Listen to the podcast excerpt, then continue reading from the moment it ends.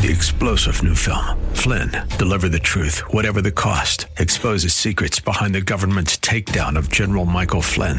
Flynn knew what the intel world had been up to. He ordered the first audit of the use of contractors. This set off alarm bells. He told the truth. He was the most dangerous person for Donald Trump to hire. They had to get rid of Flynn.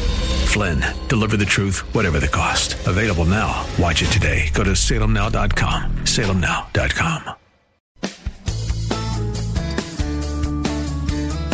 This is the Word to Stand On for Life with Pastor Ron Arbaugh. Your word is sharper than any two-edged sword. And it cuts deep into my heart. The Word to Stand On for Life is a radio ministry of Calvary Chapel in San Antonio. A live call in show here to help you answer your questions about the Bible and how to apply the Word to your daily life. For more information on Calvary Chapel, visit our website, calvarysa.com. Get your Bible questions ready and call in now to 210 340 9585. It's The Word to Stand On for Life with Pastor Ron Arbaugh.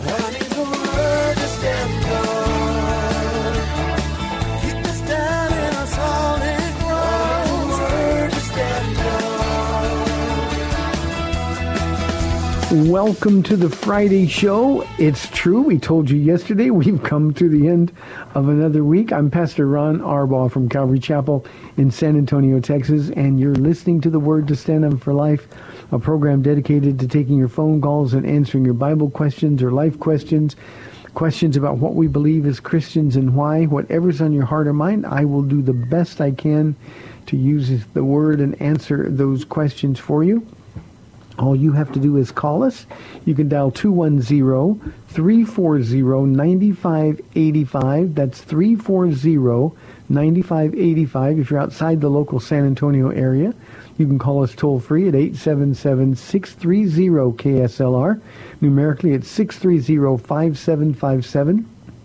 You can email questions to us by emailing questions at calvarysa.com or you can use our free Calvary Chapel mobile app. If you're driving in your car, the safest way to call is to use the free KSLR mobile app. Just hit the call now banner at the top of the screen. You'll be connected directly to our studio producer.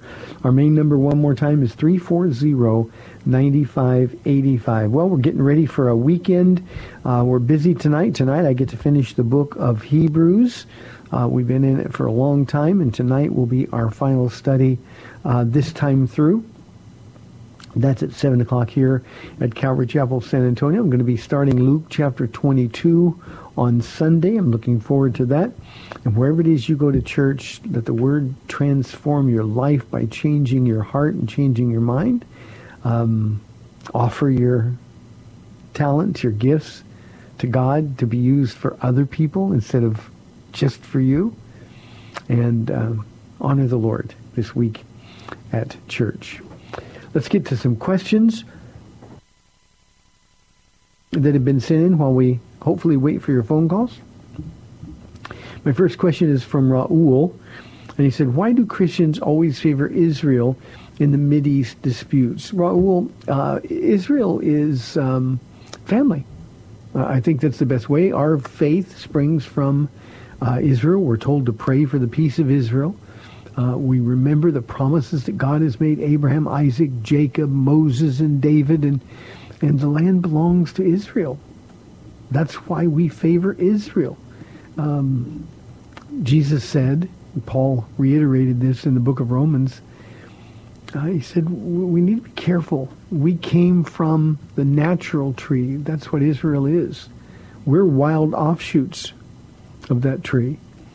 And he said, don't think too highly of yourself, Christians. If we were able to be grafted in, how much more will Israel be easily grafted in when they come to faith in Christ? So we need to pray for Israel, for the peace of Israel. We need to pray for individual Jews that their hearts would be open to receive the Messiah that they're still waiting for, that, that the Lord would open their hearts. He's already been here and offers salvation. Uh, it's also um, important, I think, to remember, Raul, that God said that he will bless those who bless Israel and curse those who curse Israel. A couple of things. I think without any dispute, no matter which side of the divide in the Middle East you might be on, I think without any dispute, for the history of this world, there has never been a more persecuted people than Jews. They have been hated by everybody in the world, even today, as Israel is in that little small stretch of ground.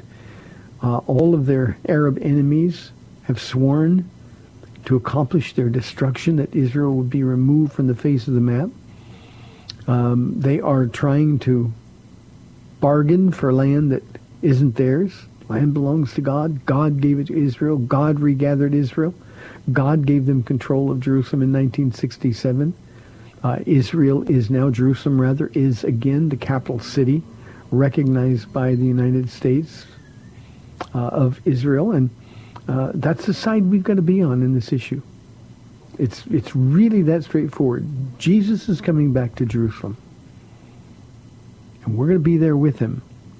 Then we'll understand completely. I think the problem we have, Raul, is that we see the one-sided portrayal of the Middle East conflict presented by the media. We don't understand that the enemy, the devil, is the prince of the air. And Israel is always going to be made out to be the bad guy. So we favor Israel. It is our responsibility as Christians. It is our right. We have a spiritual connection to the people of Israel. It should be the desire of our heart. So, Raul, I hope that answers your question. Here is a question, interesting question. I've never had this one before. It's from Ben. He said, do you ever feel like not preaching? And what do you do when you're sick? Um, ben, I don't think I, I've ever felt like not preaching or teaching is what I do. I'm not much of a preacher. But um, I don't think I've ever felt like not doing it. Um, there are times emotionally or spiritually when I'm not uh, at my best, of course. I mean, that happens. I've been doing this for 24 and a half years here. And, and there are times when, uh, uh, you know, you go whether you feel like it or not. It's just a job. It's what we do. It's what I'm called to do. And I can't tell others to trust the Lord, to be filled with the Spirit through obedience if I'm not going to do it. So if I am, am, experiencing a downtime emotionally or spiritually, uh, it really doesn't matter a lot because I've still got to do it. It's what I was created to do. It's, it's the responsibility and more than the responsibility, the privilege of my life to be able to do what I do. Um, and so there's times when you just got to say, Spirit of God, it's on you. I'm going to do the best I can. I'm going to be there, and um, I'm going to expect you to show up because you always do. Now, regarding the question, what do you do when you're sick? I'm really, really blessed physically in the sense that uh, I, I, I'm not sick very much. I don't miss a lot. Now, Ben in these last two and a half years, uh, I went through a couple of heart issues, and there were some times when I felt like I couldn't stand up, and I might have passed out or something, and I certainly don't want to do that. Uh, there are a couple of other times when I've had no voice. You know, it's interesting to me that while, while I don't have a strong voice or a big voice, it's really the only tool that I really need. Uh, I could I could actually preach in a bathrobe if I had my voice, but if I don't have my voice, it doesn't matter how I'm dressed. And so there there are a few times over the years, very few, uh, that I've missed because I'm sick. Uh, but uh, gratefully, I, I mean, I've experienced real good health, and um, I feel like I, am supposed to be here. So unless I can't do it, I'm here. I don't want to distract from the message. Uh, I don't want to be coughing into the microphone, those kind of things. Uh, but uh, usually, Ben, the Lord shows up. So I try not to get sick, and I often don't give in to being sick. So uh, I hope that answers your question. I hope that's what you were really asking about. 340-9585. I do Ben, uh, excuse me, I, am talking about my voice not being strong, and here it is going out. Uh, I do have a, a, a, great staff of, of pastors who can teach all of them and so uh, I don't have any problem bringing somebody in, or I don't have to worry about who's going to do it. I trust all the men who can teach. Uh, it's just like I feel like just as they show up for their jobs, I need to show up for mine. I think um, um, sometimes we look for opportunities to miss when we really shouldn't. Matthew asked this question, Pastor Ron, will some Christians who are backsliding be left behind when the rapture happens? Matthew, if somebody is really born again, and, and God knows and they know, uh, but, but I think too often we want to know, um, God knows if somebody's really saved. Galatians 6 says he won't be mocked. God, God knows those who are his. So real Christians, born again believers, no matter what they're doing, are going to be taken in the rapture of the church. So if you're backsliding, you're going to be maybe a little ashamed, maybe a little embarrassed, uh, but you're still going to go. Why? Because Jesus' blood washes away all sins, past, present, and future. That's something we really have to get hold of because it provides so much security. So if you are a born-again believer, regardless of whether you're backsliding, you're going to be taken when the rapture comes. The idea, Matthew, is that we need to live our lives as though he's coming. Now, if you knew, for example, that Jesus was coming at 7 o'clock tomorrow, you wouldn't sin, backsliding or not, you wouldn't sin because you want to prepare yourself for him. Well, we're to live every day with the imminency of his return in view. We're to make decisions the choices that we make every day based on our expectation, our earnest expectation that Jesus is coming back. But the comfort is that all your sins has been have been forgiven. If you ever were a Christian, if you really are a Christian, God knows, and He will take you to be with Him when that day comes. I've been talking about this a lot uh, lately because of our, our studies, you know, Jesus is talking about his uh, his soon return, and uh, Isaiah, we're talking about the millennial kingdom. Uh, I, I think the one thing we need to do every day, every day, is to look to that eastern sky and say, Jesus, this could be the day. How can I serve you today? What about me, Lord? And what about today? So I hope that helps. Thanks. Good question. Uh, let's go to Castroville and talk to John on line one. John, thanks for calling. You're on the air. Hello, sir. How are you today? John, I'm doing really well. Thank you for asking. Well, good. I'm glad to hear that. Hey, I have a question I want to ask you. Um, I listen to your show every, just about every day, and have since uh, August of 2012. So I'm kind of an old timer. Cool. but I listen to a lot of other people as well, you know, throughout the day. And one day here, oh, I'm going to say three, four months ago, I was listening to uh, uh, Pastor David Jeremiah, and and he made a comment. He said, you know, there are about 330 million people in the United States today, thereabouts. And he said, you know, the sad truth is only about 28 and a half million are going to go to heaven. And I'm so I'm thinking to myself, I said, my gosh, I, but I started looking around, and if you look at Matthew 7, 13, and 14, doesn't Jesus say the same thing? Basically. John, that's exactly what he says, and, and that's so so difficult for us to swallow. Um, you know, we, we we we like to think that everybody who names the name of Christ, everybody who prays, "Oh Lord, do this and do that," we like to think that they're all Christians because they say so. But but um, you know, I always I fall back to Judas. You know, the other disciples, when Jesus said, "One of you will betray me today," uh, the, the other disciples didn't think it was Judas. Um, God knows who are His. Uh, he says, many will say to him on that day, Lord, Lord, and, and he will say, depart from me, you doer of iniquity, for I never knew you. And I think what we've got to understand is that the question um, uh, uh, from heaven's perspective isn't do we know Jesus? We all know about Jesus. The question is, does he know us? And um, the, the truth, and John, this is so sobering for me to say as a pastor but but I I think more than I have no idea what the number is. The number of people that attend uh, church uh, on Sundays here in, in the United States, but but I believe that that fewer than half of the people who sit in churches uh, every Sunday are are really born again. And uh, you know we've got to we've got to we can't disagree with Jesus. We've got to be on His side. We've got to take His side. And I think we've been so convinced by the world that we live in that that um, um, you know, God is a God of love and everybody's going to end up there. It's just not true. So, um, David Jeremiah, I've, I've heard him, I've not heard him use that number before, but uh, David Jeremiah is really super, super solid. And, And uh, I agree completely. You have anything else, John? It was an awesome Oh. book.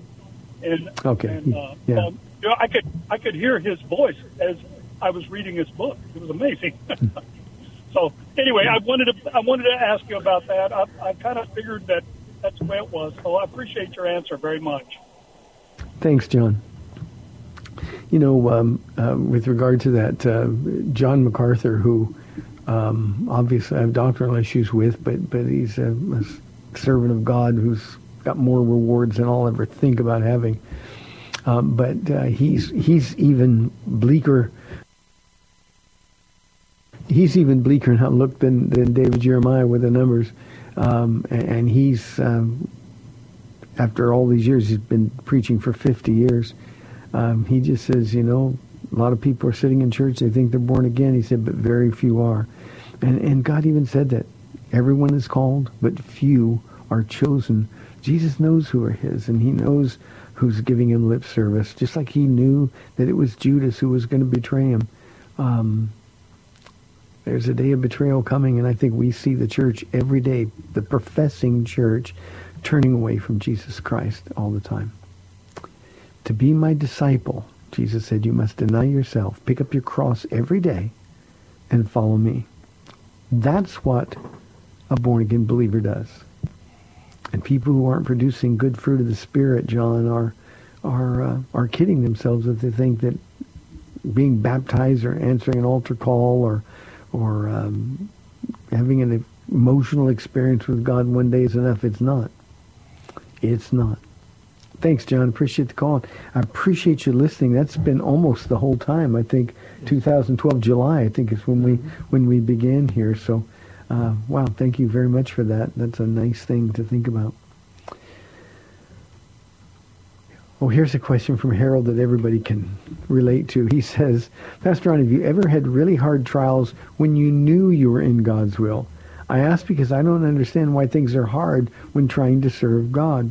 Harold, that's a question that's been asked by every believer ever. Lord, I thought when I served you, everything would go well and things would be easier. Um, no, all we got to do, Harold, is read the Apostle Paul's epistles most notably 2 Corinthians chapter 12 read the things that he experienced. And and in my view this is my own opinion but in my view he is the most faithful the greatest used servant of God ever. And he suffered so much that Jesus told him before he actually commissioned him all the things that he must suffer for Jesus' sake and the truth of the matter is, is when you're serving God, sometimes, Harold, that's when things really get hard. You know, the Christian who is lukewarm or the, the unbeliever who's already being controlled by the enemy, uh, the devil doesn't spend much time on those people. But when you step in the will of God, and when you know beyond any doubt that, that he's your Lord and you're going to serve him and all glory to God, every spiritual barrier is going to be thrown up by an enemy who wants to destroy you. He doesn't want you to bear good fruit for the kingdom of God. And so um, bad things, hard things happen to everybody, saved and unsaved alike. The difference is, Harold, that we who are his, we don't have to go through those things alone.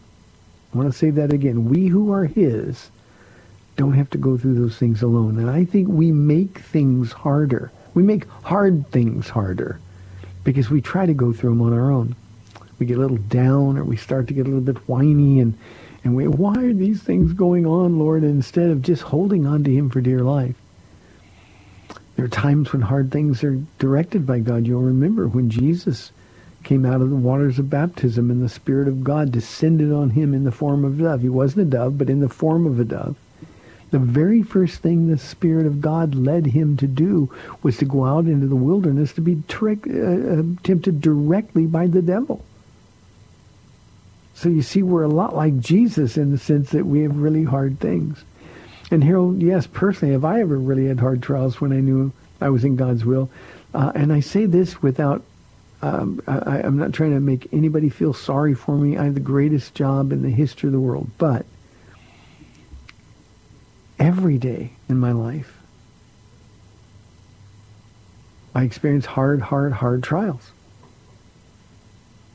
It seems, Harold, that our biggest burden has always been money. Uh, God asks us to take steps of faith, do everything for free. We don't ask for money. We don't let our needs be known. And yet, we never seem to have enough money. Now, I say that advisedly because we're still here after 24 years doing all those things. But it's just so hard and it gets so wearisome. But you see, I look back and I realize that it's those trials that have kept me totally dependent upon God. I can honestly say, Harold, that in the middle of the most difficult trials, even though the thoughts come to mind, the enemy comes to mind, you know, when, when the Lord said, never let your needs be known, never tell anybody what your needs are. Don't ask for money, don't solicit, don't sell things. In difficult times, when money is just seemingly not there, those thoughts come, you know, like just let the church know what we need. I'm sure they'd come through. Uh, or maybe there's somebody in the church that I could call and ask for temporary help or something. And, and that's just my flesh and the enemy. But I've never, ever given in to that. I've never tried to come up with a way to make more money or to, to have more money brought in. Um, I've just said, God, you've sustained us up to now. It's your job, not my job. My job is just to be obedient. And I think, Harold, as hard as those trials are, I mean, the money trials here never go away. It's like having a toothache that never goes away. You wake up with it, you go to sleep with it. It just never leaves your heart or your mind ever. Um, and yet I look around and see the fruit that God has produced. So the answer is yes. I've had really hard trials nearly every day. And yet the joy of the Lord is still mine to possess every single day. And that joy, Nehemiah says, is our strength.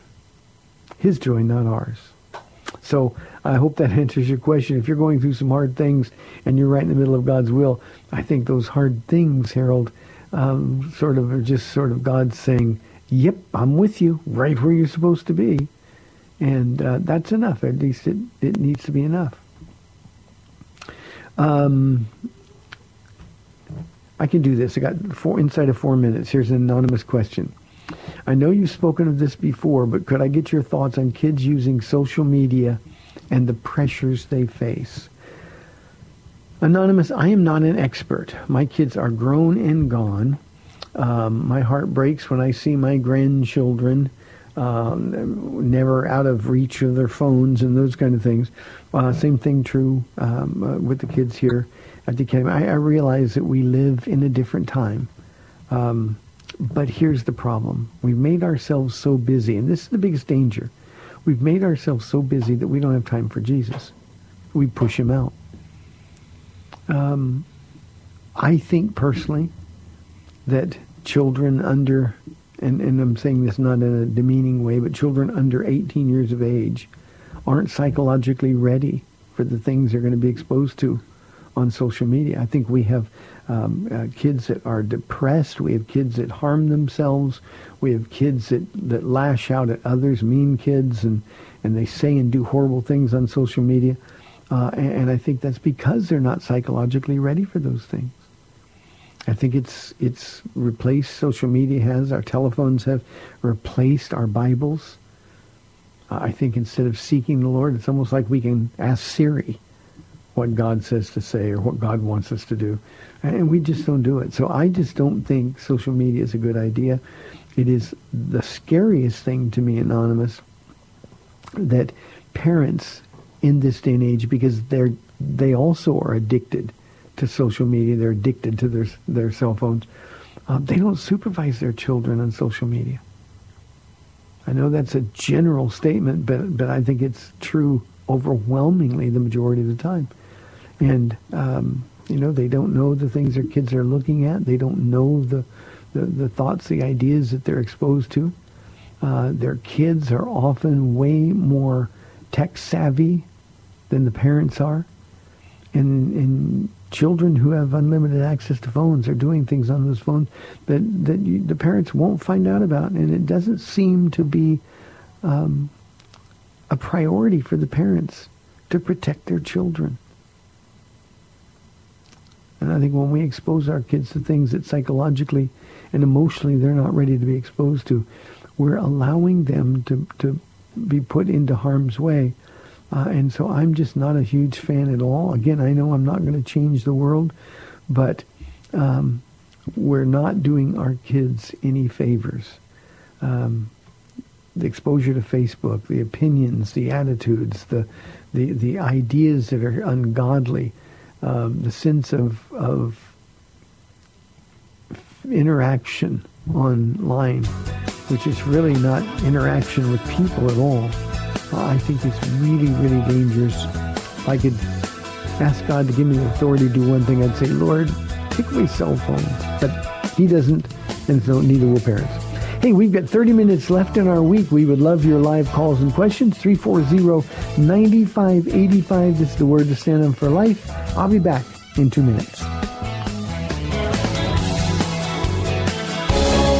Got a question for Pastor Ron and the Word to Stand On for Life? You can send it to him via email at PastorRonKSLR at gmail.com. That's PastorRonKSLR at gmail.com. Running the word to stand on.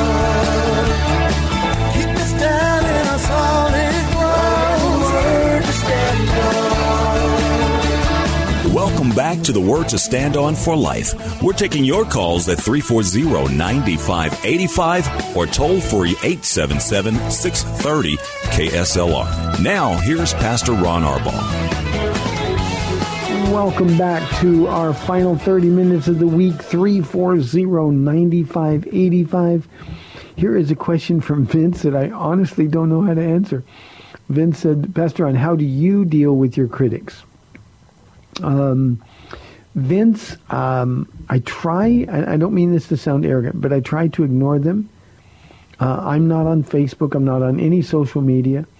Uh, I don't even read letters that come to me or emails that come to me unless they are signed by somebody. Um, and and um, you know, I think I think part of the problem, um, most of us as Christians, you know, we we we've got soft hearts toward people. We don't want. We're doing the Lord's work. We want people to be blessed by the work. And honestly, I just don't see any value in in listening to somebody uh, whose point of view is ill-informed, somebody who doesn't know me, or as I said earlier, somebody who won't identify themselves.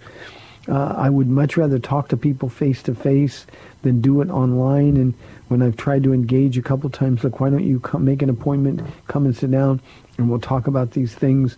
Uh, most people don't want to do that because it's it's easy to use a keyboard and say terrible things. Um, but but I think Vince, the, the over no matter how much we all like to be liked, uh, I'd like to think that everything I do, my heart is right with all the things I do. I can I can promise you that. But when somebody is critical or somebody's harsh, I've got to remember not to take it personally. They don't know me. They don't know my heart. And it's really not me. It's my message. Now, I've dealt with this over the years, Vince, because I'm so direct. Uh, I don't leave much middle ground, no wiggle room for people. Somebody who wants to sin, and I say to them that that's something they can't do. I was criticized on this program last week, or earlier this week, because of a message that I did last Sunday. Somebody told me that I was overstepping. Uh, I had no business telling people um, how to live their lives or what to do with their children or or, or those kind of things.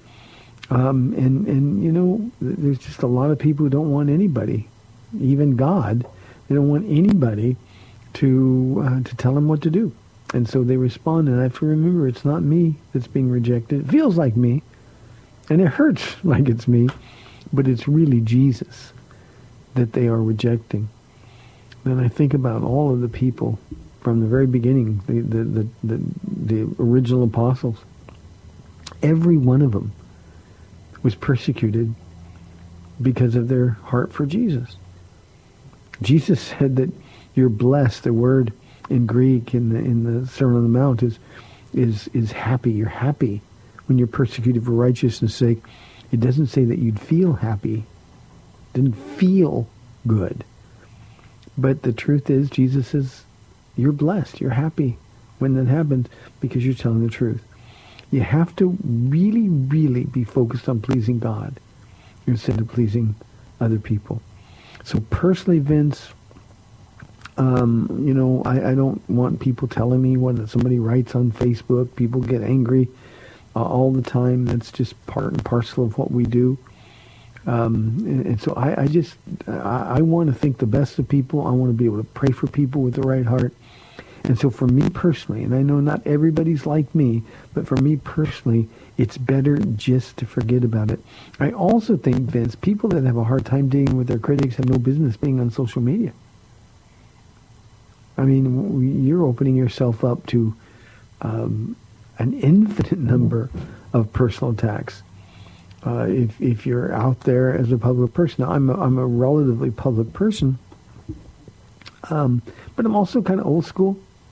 Um, I'm, I'm just doing my job, my my responsibility when I leave the pulpit uh, or leave a counseling session. My responsibility is to say, Jesus, I did my best, and He smiles at me and says, Okay, that's over. Let's go on to the next one.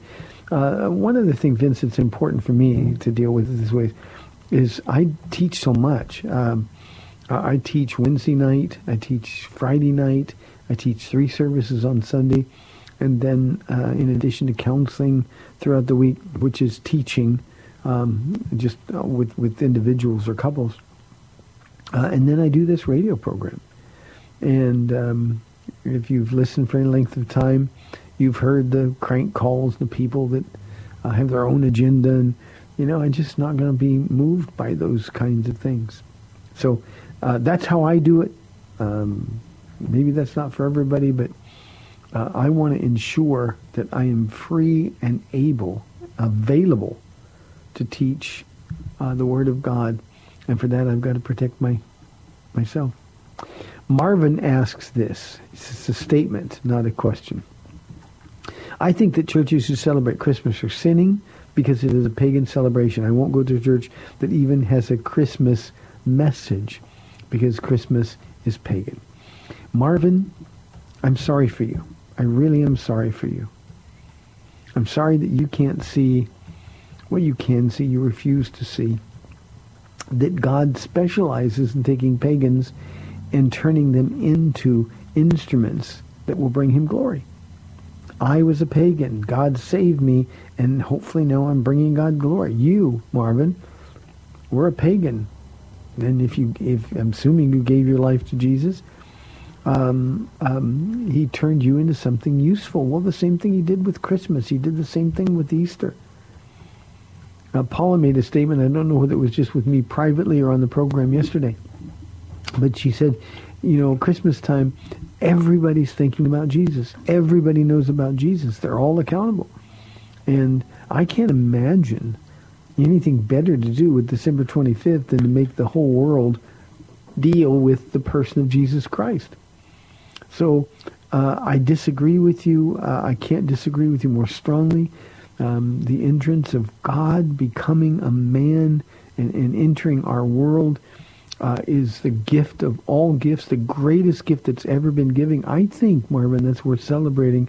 And what I would hope and pray is that your heart would be open enough and soft enough to understand uh, that your position not only makes no sense, but it's mean-spirited and very unchristlike. Jesus is about including people. Too many of us are about excluding people. Christmas Day, everybody is going to be thinking about Jesus. Let's go to the phones. We've got Tiffany on line one from San Antonio. Tiffany, thanks for calling. You're on the air. Good afternoon, man of God. I just want to, first you. of all, just uh, just uh, tell you that I just love your beautiful, beautiful spirit that you have, a gentle and Christ-like spirit, and it just comforts me. Your voice is very knowledgeable of the Word, and I do consider you my co-laborer in Christ Jesus. Thank you, Tiffany.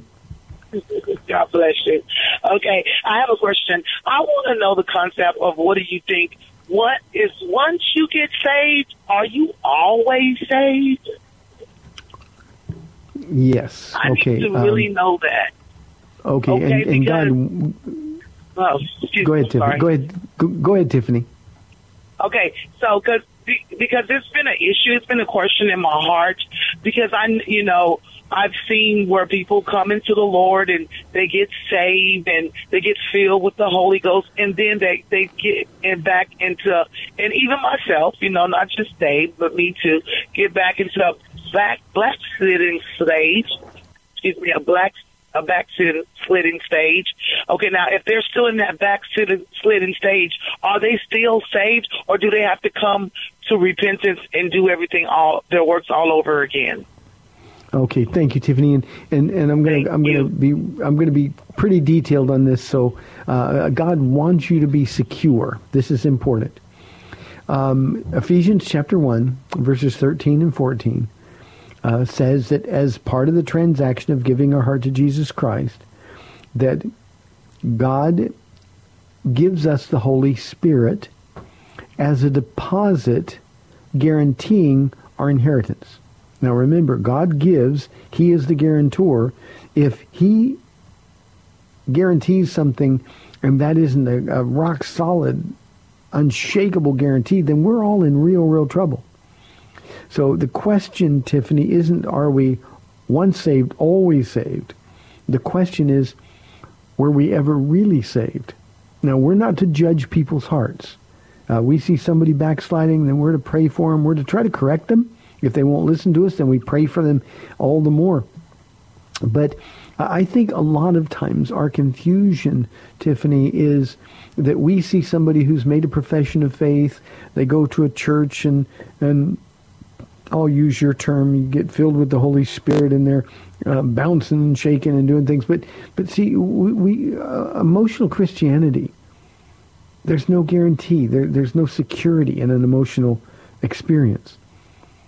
Anyone and everyone who's ever given their heart to Jesus Christ will always belong to Him. That does not mean that we're not going to sin.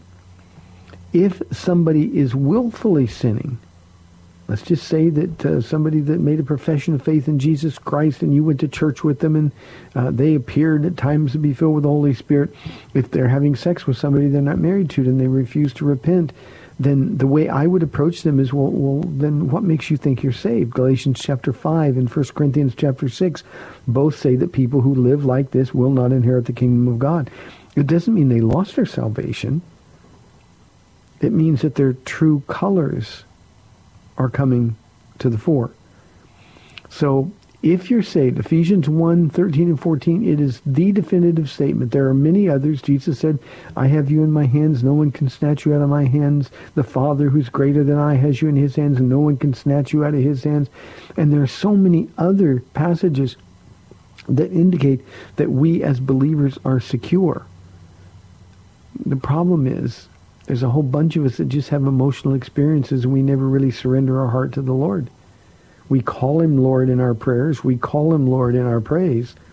But we don't live like he's the Lord. That means he's in charge. And if somebody is filled with the Holy Spirit, remember the Holy Spirit is holy, then when we're doing something wrong, then our hearts will be convicted and we ought to be brought to repentance. Now, I've seen a lot of people, Tiffany, over the years who appeared to have walked away from God, who really belonged to him, and after a long period of time, they came back to him. Why?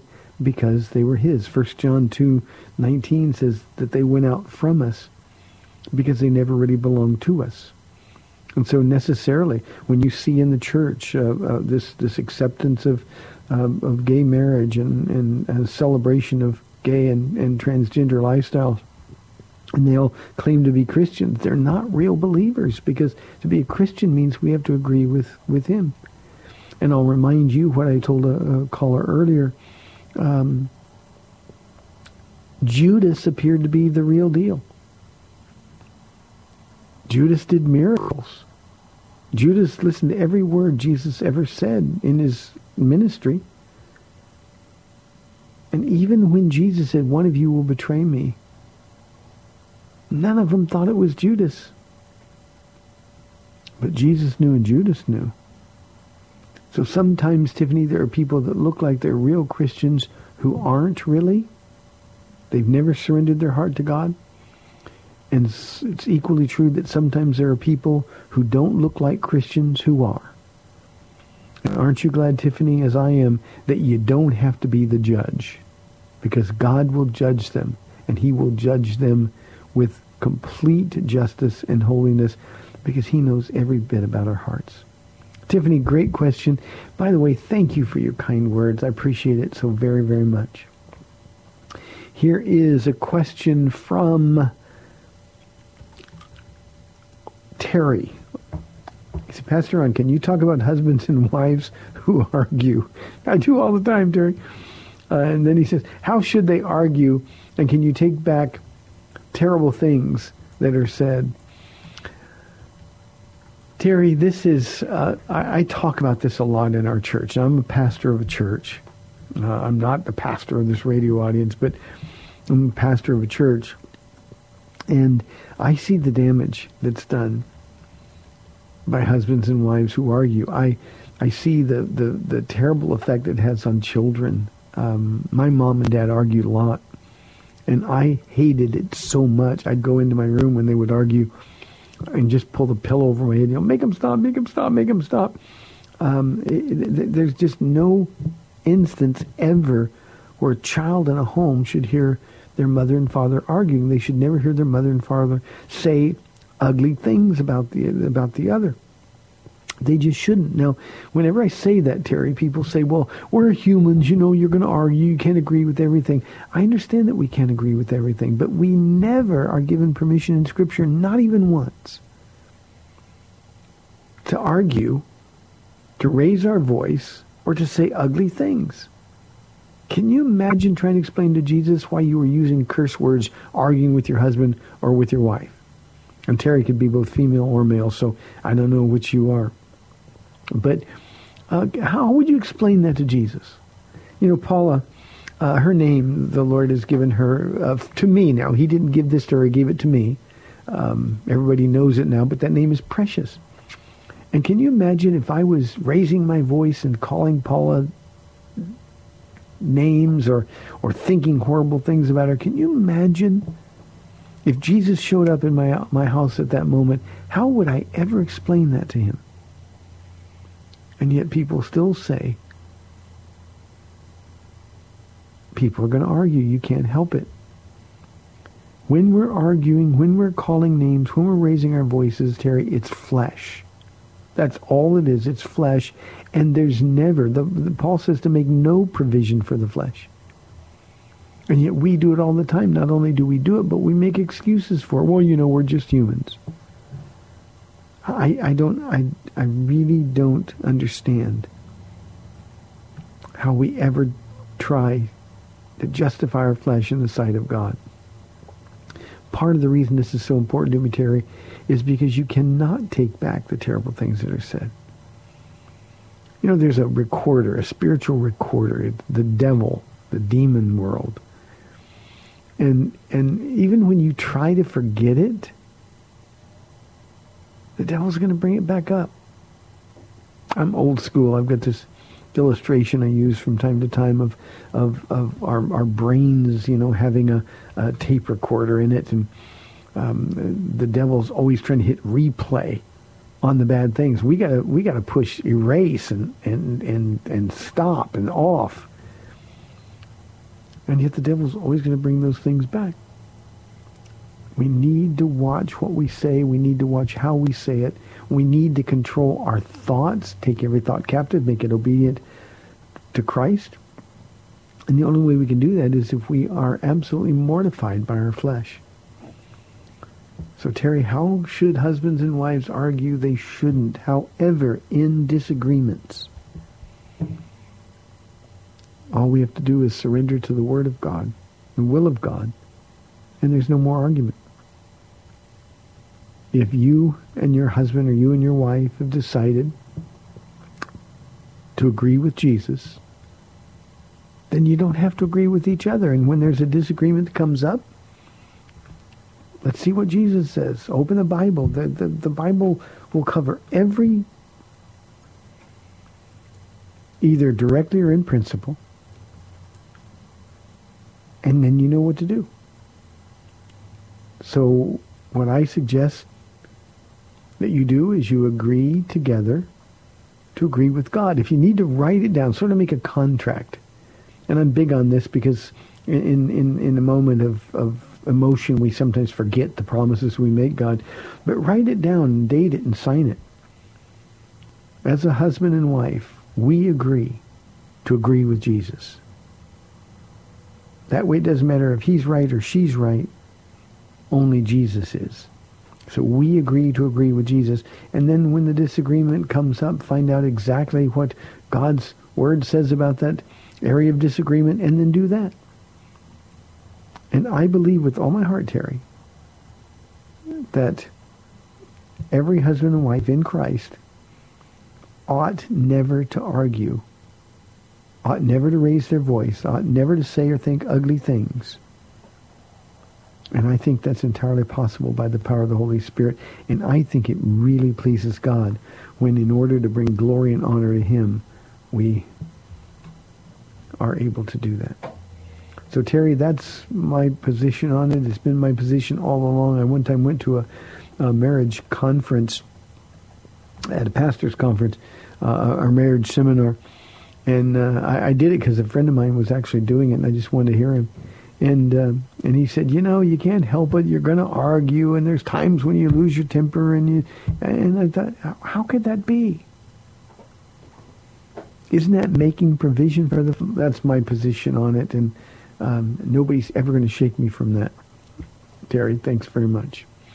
Here is an anonymous question. Uh, he or she says, I know women aren't supposed to be pastors, but how else can a woman with the gift of teaching serve the church? Now that's the way to, to, to phrase this question, anonymous, because there's so many ways. Um, uh, and I'll just use our church as an example. Uh, I have a, a, a two handfuls of really and truly gifted women teachers. They all have different styles and, and, and different approaches, but they're really, really gifted. And um, they teach women. They counsel with women in the church. Um, um, they, they, they, minister in children's church. Uh, I think every teacher ought to start in children's church. Uh, and so there's no shortage of opportunities for a woman to use her gift of teaching. I think all women can't be pastors. That's the word of God. That's not Pastor Ron. Um, there are so many opportunities uh, that a woman can use her gifts to bless the body of Christ. God's not going to waste his gifts, and uh, those are gifts at our church that uh, have been a blessing to us for a very, very long time. And uh, all those truly gifted women, they're not coming to me saying, well, I think I ought to be able to teach on a Sunday, or I think I ought to be able to be a pastor. Uh, anybody who says that really is abusing or misusing the gift of teaching that they claim to have. To teach the Bible, James says, not many of you should seek to be teachers. We stand a stricter judgment. So um, anonymous. There's all kinds of ways. By the way, one other thing, individual counseling is just teaching one-on-one. And, um, you know, if you've got the gift of teaching, you go to church, start asking God for from your gift of teaching. How much time?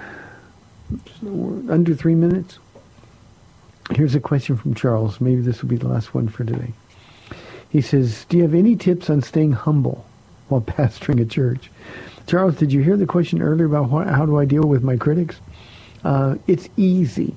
It's easy to stay humble if you're with Jesus. It's not so easy to stay humble if you move out away from him, if you start believing all of the things that people say.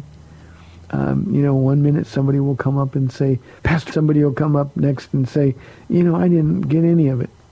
So it's it's really easy if you're with Jesus to stay humble. Um, Charles, one time, one of the funniest things that's ever happened to me, uh, after a service, uh, a lady who was visiting our church came up, and with a lot of people around, there's always a lot of people around me between services, and with lots of people around me, she went on and on and on about how gifted, how anointed, how blessed the study was, and she's never heard anything like that before, and it was just embarrassing. She went on so much, and she was so vocal about it.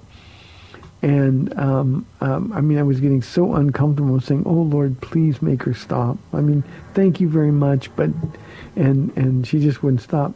And finally, she said this. She said, "You know, you are anointed right up there with the real, real greats." And then she named two of the worst false teachers ever. And I just thought, "See, Jesus, that's how you keep me humble." Before I can start to think a little too highly of myself, she throws in that, and I think, oh, wow. So, um, you know, the truth is, Charles, just look at your own heart. You know your deficiencies. You know the areas that you are, are lacking in.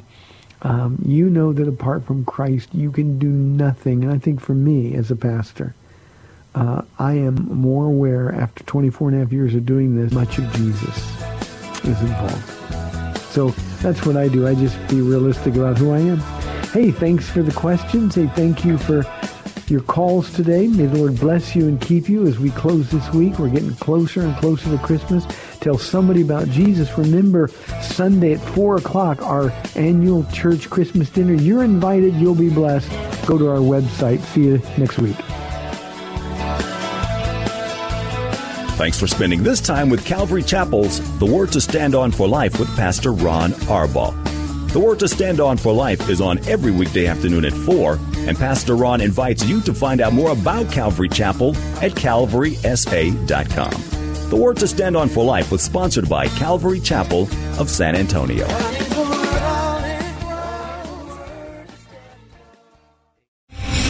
Three star general Michael J. Flynn, head of the Pentagon Intelligence Agency, knew all the government's dirty secrets. He was one of the most respected generals in the military. Flynn knew what the intel world had been up to. He understood its funding. He ordered the first audit of the use of contractors. This set off alarm bells. The explosive new documentary, Flynn, Deliver the Truth, Whatever the Cost, uncovers the facts behind this scandal. Flynn told the truth. He was the most dangerous person for Donald Trump to hire. I find out the worst enemy that I'm going to face in my life is right here in America. They took my assessment and they wanted me to change it. And I was like, I'm not changing it. They had to get rid of Flynn. With in depth interviews, archival footage, and never before seen personal records of the man behind the headlines. I just felt like I was drowning. Flynn, deliver the truth, whatever the cost. Available now. Watch it today. Go to salemnow.com. Salemnow.com.